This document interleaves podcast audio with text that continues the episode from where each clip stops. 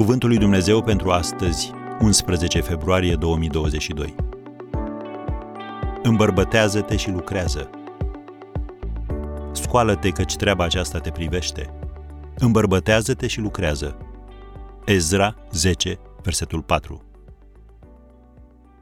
Probabil că nu ai auzit niciodată de Harlow Curtis, pentru că nu a fost o somitate. N-a absolvit nicio universitate prestigioasă, ci a fost un băiat de la țară având doar o diplomă de liceu.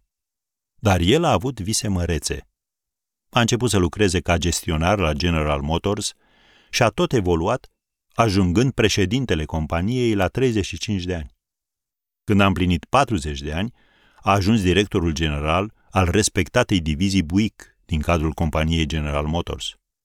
Și-a creat drum prin forțe proprii, ajungând în vârful profesiei sale prin spiritul său întreprinzător și prin deschiderea sa pentru idei noi. A proiectat cu mult curaj stiluri și modele noi. Și a călătorit el însuși prin toată America pentru a inspira pe dealeri și a le insufla un entuziasm proaspăt pentru produsele Buick. Și ghici când a făcut toate acestea? În perioada Marii Depresiuni Economice. Sub conducerea sa, vânzările mașinilor Buick au crescut de patru ori. Divizia sa a devenit a doua cea mai profitabilă din istoria companiei General Motors. Declarat omul anului în 1955 de către revista Time și întrebat care ar fi explicațiile succesului său, Curtis a menționat următoarele. Întâi, și-a stabilit scopuri personale și le-a cerut oamenilor din jurul lui să facă la fel. Apoi, nu s-a dat bătut când a avut de înfruntat și cucerit obstacole. Și în al treilea rând, a fost dispus să-și asume riscuri și să facă lucruri pe care persoanele talentate, dar temătoare, au refuzat să le facă. Prin urmare, biruința a devenit un obicei și un stil de viață.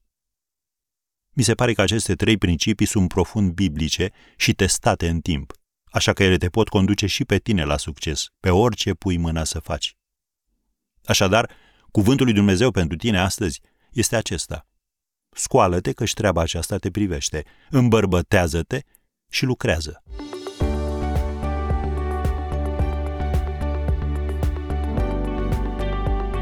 Ați ascultat Cuvântul lui Dumnezeu pentru astăzi, rubrica realizată în colaborare cu Fundația SER România.